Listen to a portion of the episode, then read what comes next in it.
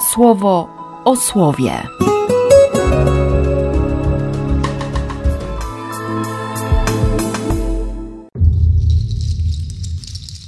Dwudziesty szósty lipca, poniedziałek.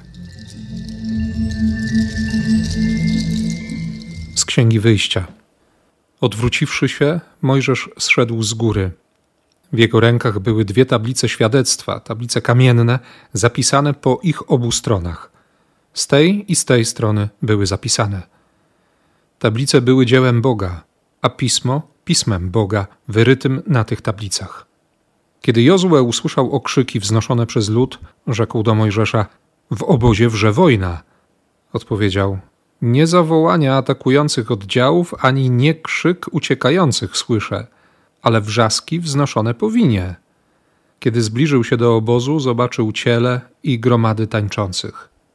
Wtedy targnięty gniewem, wyrzucił Mojżesz ze swych rąk te dwie tablice i potłukł je u podnóża góry.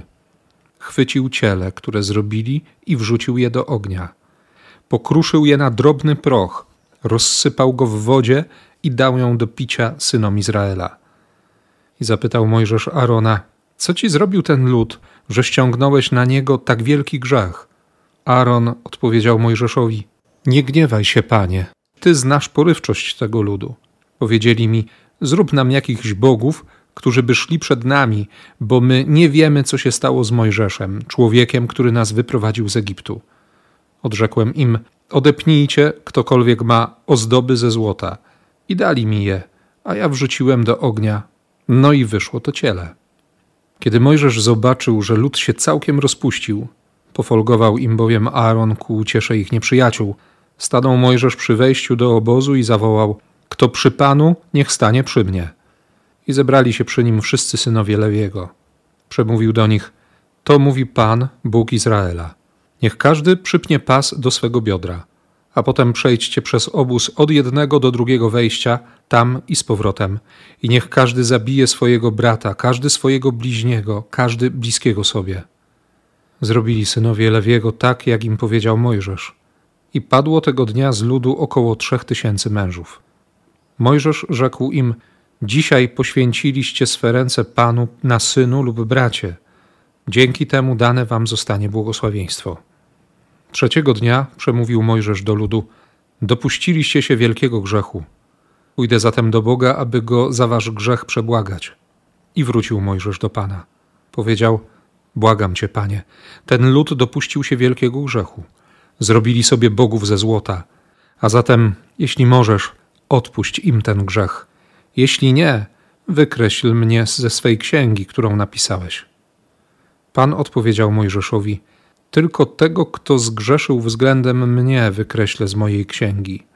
Teraz wracaj, zejdź na dół i poprowadź ten lud do miejsca, o którym ci mówiłem. Oto mój anioł będzie szedł przed tobą.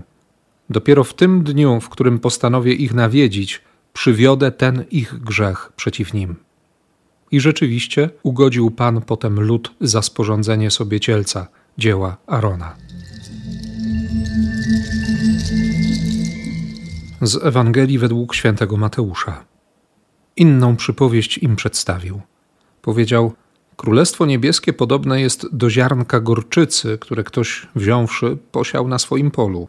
Jest ono mniejsze od wszystkich nasion, lecz kiedy urośnie, wyższe jest od jarzyn i staje się krzewem, także przylatuje ptactwo z nieba i zakłada gniazda w jego gałęziach. Opowiedział im jeszcze inną przypowieść. Królestwo niebieskie podobne jest do drożdży, które kobieta wzięła i wrzuciła do trzech miar mąki, aż całość się zakwasiła. To wszystko powiedział Jezus tłumom w przypowieściach, a bez przypowieści niczego im nie mówił. Tak spełniło się słowo wypowiedziane przez proroka: Otworzę me usta w przypowieściach, wypowiem rzeczy ukryte od założenia świata. Tablice były dziełem Boga, pismo pismem Boga. I kompletny kontrast. Nie zawołania atakujących oddziałów, ani nie krzyk uciekających słyszę, ale wrzaski wznoszone po winie. Oczywiście wydaje się być zrozumiałe to, że się Izraelici jakoś znudzili czekaniem na Mojżesza. W końcu chyba przez miesiąc siedział na szczycie góry. A oni byli jednak przyzwyczajeni do tego, że, że codziennie coś robią. Dzień w dzień byli zajęci, mieli zajęte myśli, dzień w dzień mieli zajęte ręce. A tu trzeba czekać. Bardzo niewygodna sytuacja, i tak sobie pomyślałem, że, że cierpliwość nie jest też moją najmocniejszą stroną, pomimo wszystko. I dlatego ten niesamowity kontrast. Mojżesz i Jozue, którzy siedzą na szczycie góry, Mojżesz rozmawia z Bogiem, uczy się Boga, trwa w Jego obecności. Wreszcie słucha tej obietnicy zawartej w dziesięciu słowach, bo przecież na tym polega, na tym polegają przykazania. Bóg się zobowiązał, że jeśli oni będą go słuchać, to zaczną kochać, a kiedy zaczną kochać, to, to nie będą im potrzebni żadni inni bogowie, to będą dbać o te relacje, to będą błogosławić swoją historię, będą szanować swoich bliskich. Nie będzie w nich pragnienia zabijania, nie będzie zgody na pokusę cudzołóstwa, nie będzie żadnej potrzeby pozbawiania kogokolwiek jego własności. Nie będzie fałszu. Nie będzie, po prostu nie będzie. Ale takich zwyczajów, takich przyzwyczajeń nabiera się wtedy, kiedy, kiedy ma się czas dla Pana. A Izrael chce czegoś namacalnego.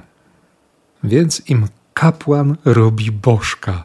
To jest niesamowite. Aaron, który który jest kapłanem, wychodzi naprzeciw i robi ze złota lanego cielca. Składają dary, całopalne ofiary związane z ocaleniem, siedzą, jedzą, piją, bawią się. I w obliczu tego wszystkiego Bóg, Bóg mówi do Mojżesza: wracaj stąd jak najszybciej. To jest siódmy werset 32 rozdziału Księgi Wyjścia. Zejdź na dół i zostaw mnie Zetrę ich w pył, a z ciebie stworzę inny wielki naród. A Mojżesz po prostu prosi. Prosi o miłosierdzie. Sam odkrywa to, że Bóg naprawdę jest przede wszystkim Bogiem miłosierdzia. No i tak się dzieje, pomimo swojej osobistej porywczości, bo potłukł u podnóża góry te tablice Bożego prawa, Bożych słów. Potem chwyta tego cielaka, wrzuca do ognia, kruszy na drobny proch rozsypuje w wodzie i każdemu, kto tańczył, kto jadł, kto pił, kto składał ofiary, każe pić. I to tłumaczenie kapłana, brata Mojżesza zresztą. Nie gniewaj się, przecież ty znasz porywczość tego ludu. No powiedzieli mi, zrób nam jakichś bogów, którzy by szli przed nami. Odrzekłem, odepnijcie ktokolwiek ma ozdoby ze złota, dali mi je, ja wrzuciłem do ognia, no i wyszło to ciele. Jak barany lud się całkiem rozpuścił. I najpierw jest ten dotkliwy sąd, o którym nie usłyszymy w liturgii słowa, w Eucharystii, gdzie synowie Lewiego idą i zabijają. Grzech jest śmiercią. Ale możesz wraca na górę. Wraca do tego, który jest źródłem życia. Wyjście jest jedno. Pójdę do Boga. Pójdę do Boga, aby czynić pokutę. Spotkam się z Panem. Nie? Mocno za mną chodzi to słowo dzisiaj iść do Boga i nie bać się wchodzenia w pokutę. Bo co jak co, ale na cierpliwość Boga i na Jego miłosierdzie naprawdę mogę liczyć. Zresztą o tym mówi też dzisiaj Jezus. Dwa obrazy z tych siedmiu, czyli właściwie z całego objawienia tajemnicy królestwa. Pomimo tego, że, że to tylko próby opisania rzeczywistości, której nie rozumiemy i którą bardzo trudno uchwycić, Jezus chce i swoim bliskim, i tłumom, które się zebrały na brzegu, opowiedzieć, jak to jest, jaki jest Ojciec Niebieski, czego On chce. I po tych dwóch obrazach siewu mamy obraz ziarnka gorczycy, tego najmniejszego, bo wydaje się na pewno nam też od czasu do czasu, że łaski nie wystarczy, że jest jej za mało, nie? że Bóg nie da rady że nie panuje nad sytuacją, że trzeba jeszcze jakiegoś wsparcia, pomocy, no właśnie, skąd? Ale kiedy da się czas temu ziarnku gorczycy, ono urośnie, staje się krzewem. W Palestynie ta gorczyca sięga czasami czterech metrów. I nawet ptactwo z nieba przylatuje i zakłada gniazda w jego gałęziach. to odniesienie do kilku tekstów pierwszego przymierza, między innymi do proroctwa Daniela, mm, Ezechiela, do Psalmu 104. Ci wszyscy, którzy wzbijają się wysoko, którzy mają swoje pragnienia, aspiracje, którym tak naprawdę zabraknie sił, mogą wylądować na tym drzewie. Mogą znaleźć miejsce. Tak, mogą znaleźć fundamenty, bo to też nam się nieraz zaciera. Usiąść na fundamencie łaski, chwycić jej bardzo mocno. Tak jak kobieta w tym drugim obrazie bierze zaczyn, drożdże, wrzuca w trzy miary mąki. To ponad 100 litrów. Ten zaczyn jest niepozorny, nawet trochę nieprzyjemny. Na pierwszy rzut oka nie rokuje zbyt wielkich nadziei, a jednak wystarczy. Ojcowie Kościoła, kiedy tłumaczą ten tekst, mówią wyraźnie, bardzo, bardzo konkretnie o tym, że, że Bóg chce połączyć to, co objawił w Torze, w prawie, co było mówione przez proroków i co teraz wreszcie ogłasza się w Ewangelii.